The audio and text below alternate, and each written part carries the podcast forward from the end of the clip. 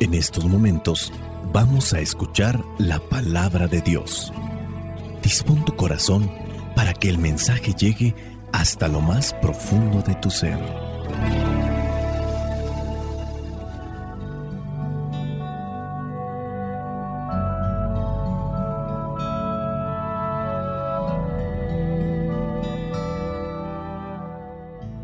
El Evangelio que la iglesia nos presenta para el día de hoy corresponde a Lucas capítulo 19 versículos del 1 al 10. Dice así, Jesús entró en Jericó y comenzó a atravesar la ciudad. Vivía allí un hombre rico llamado Saqueo, jefe de los que cobraban impuestos para Roma. Este quería conocer a Jesús, pero no conseguía verlo porque había mucha gente y Saqueo era pequeño de estatura. Por eso corrió adelante y para alcanzar a verlo, se subió a un árbol cerca de donde Jesús tenía que pasar. Cuando Jesús pasaba por allí, miró hacia arriba y le dijo, Saqueo, baja enseguida, porque hoy tengo que quedarme en tu casa. Saqueo bajó a prisa y con gusto recibió a Jesús. Al ver esto, todos comenzaron a criticar a Jesús, diciendo que había ido a quedarse en la casa de un pecador. Saqueo se levantó entonces y le dijo al Señor, Mira, Señor, voy a dar a los pobres la mitad de todo lo que tengo. Y si le he robado algo a alguien, le devolveré cuatro veces más. Jesús le dijo, Hoy ha llegado la salvación a esta casa, porque este hombre también es descendiente de Abraham. Pues el Hijo del Hombre ha venido a buscar y salvar lo que se había perdido. Palabra de Dios, te alabamos Señor. Escuchar tu palabra es inicio de fe ti, Señor.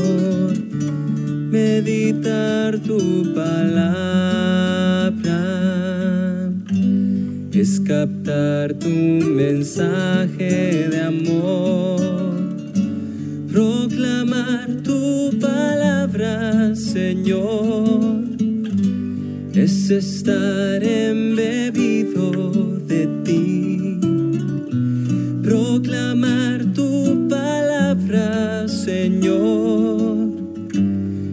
ya dar testimonio de ti, mi Dios.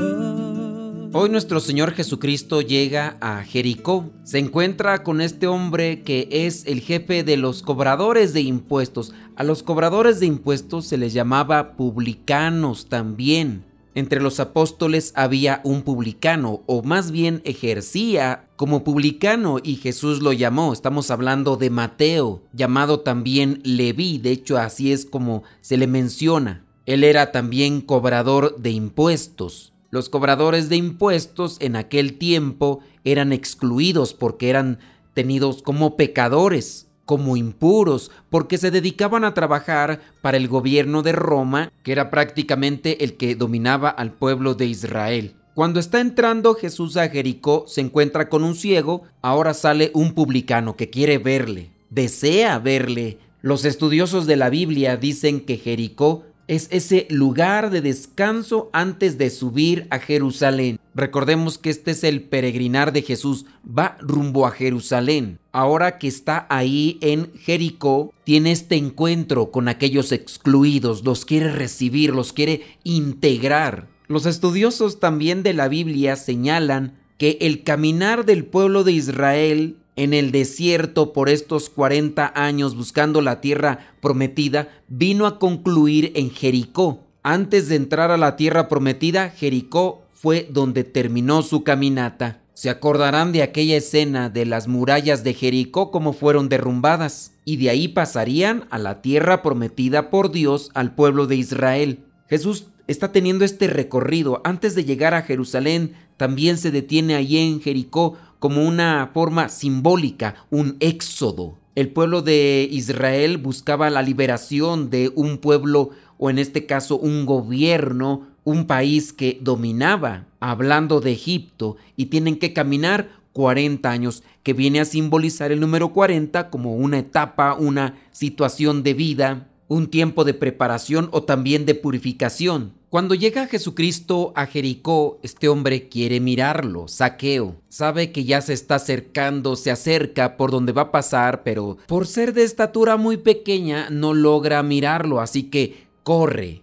Se sube a un árbol y ahí espera a que pase para por lo menos mirarlo. Los estudiosos de la Biblia dicen que en tiempos de Jesús existía una costumbre un tanto extraña, pero que a la vez tenía mucho significado. Esta costumbre era que cuando una persona ya adulta no estaba de acuerdo con la costumbre o algunas formas de vida de los demás, lo que hacía para manifestar esa inconformidad o ese no estoy de acuerdo contigo, lo que hacían era subirse a un árbol. Podríamos entender entonces que si bien Saqueo era un publicano, era un cobrador de impuestos, que la gente lo tachaba quizá de impuro, de pecador, de ratero, ladrón, él estaba en desacuerdo con la gente y también esta cuestión de subirse al árbol es para decir yo no soy igual a todos. Ese también es un problema de actualidad. Etiquetamos a la gente, generalizamos, creemos que todos son iguales. Hablando de los publicanos, que son personas que ocupan un puesto en un gobierno, podríamos tener la referencia de los políticos actualmente y decir que todos son corruptos, tranzas, injustos y abusivos, pero habrá algunos que sí actúan con rectitud, con justicia y honestidad. Muy pocos, pero sí habrá. Es incorrecto decir todos son unos ladrones mentirosos. En aquellos tiempos también los judíos tenían este pensamiento. Decían, el rey de nuestro pueblo es Dios. Por esto, la dominación romana sobre nosotros es contra Dios. Además, quien colabora con los romanos peca contra Dios.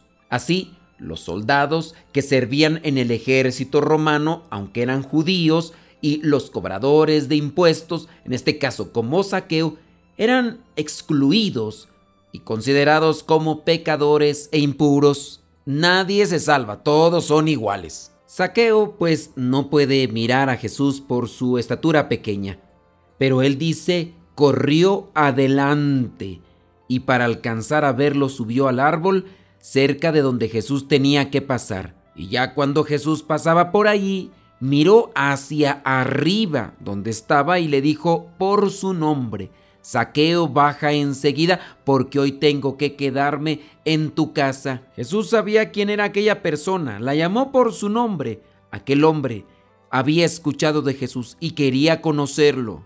Saqueo, al mirar a Jesús, al escuchar su voz, bajó a prisa y con gusto recibió a Jesús en su morada. Todo aquel que ha tenido un encuentro con Jesús debería tener la misma actitud. Recordemos de lo que se dice de la Virgen María, que cuando recibió el mensaje de Dios por medio de aquel ángel, se fue de prisa para servir y ayudar a su prima Isabel. Y nosotros, que ya hemos tenido ese encuentro con Jesús, ¿Cómo respondemos a su petición, a su voluntad de nuestras vidas? Cuando nos habla Dios, a veces actuamos lentamente.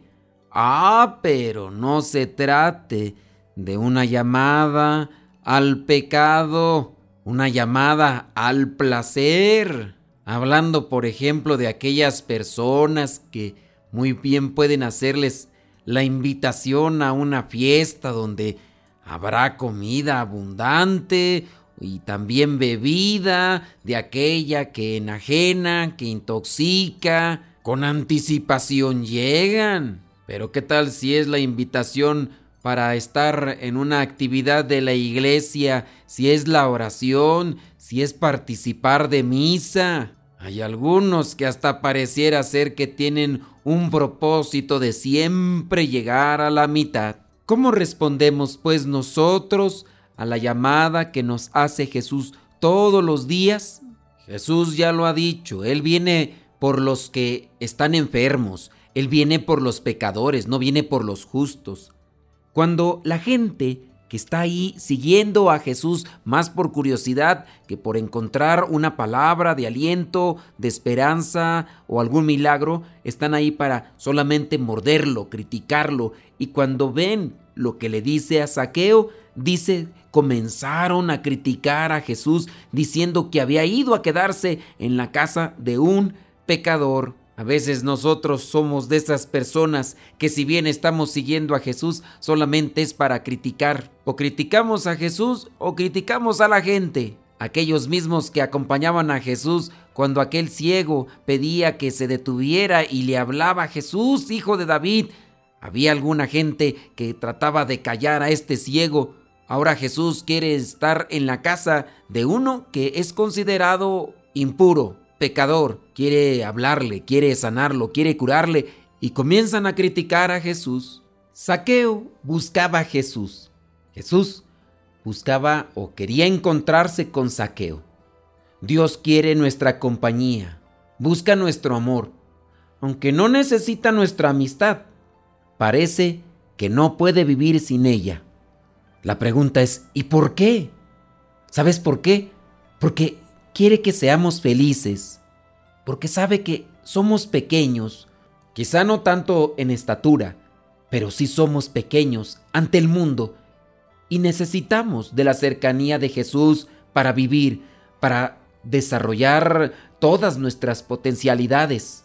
Saqueo quiere mirar a Jesús, quiere encontrarse con Jesús. No la tiene fácil, tiene dificultades, pero igual también nosotros todos tenemos dificultades, a veces dentro de la misma familia, a veces los vecinos, a veces compañeros de trabajo.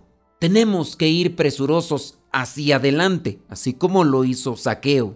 Buscar aquel lugar, buscar aquel grupo, buscar aquello que nos ayude a mirar más de cerca a Jesús. A veces eso puede ser un libro, a veces puede ser un video, o a veces puede ser también un audio que te ayuda a tener ese encuentro con Jesús.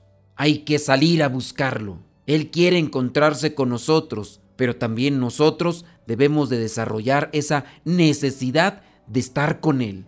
Jesús se encuentra con Saqueo y a pesar de las críticas que va a sufrir por parte de aquellos judíos, Él entra a la casa de Saqueo. Jesús más que entrar a la casa, entró al corazón de Saqueo. Unos lo estaban criticando a Jesús, pero Saqueo se levanta y entonces viene una referencia hacia el Señor. Le dice Saqueo a Jesús, mira Señor, voy a dar a los pobres la mitad de todo lo que tengo. Y si le he robado algo a alguien, le devolveré cuatro veces más. Esta afirmación da a entender entonces que buscaba trabajar en la justicia, en la rectitud. Y si le he robado algo a alguien, se lo voy a devolver cuatro veces más.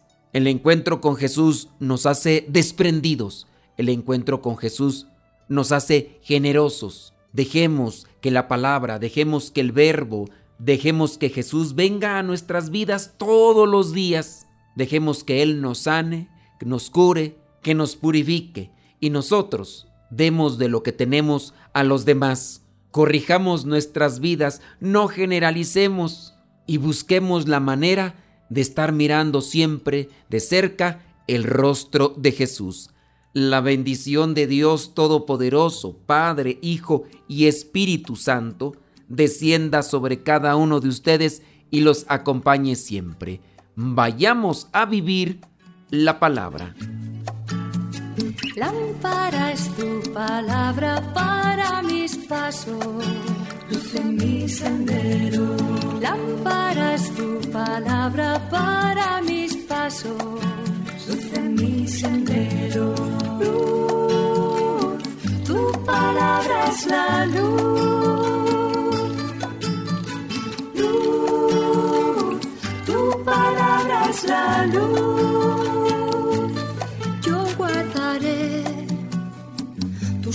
mandamientos. Señor, dame vida según tu promesa.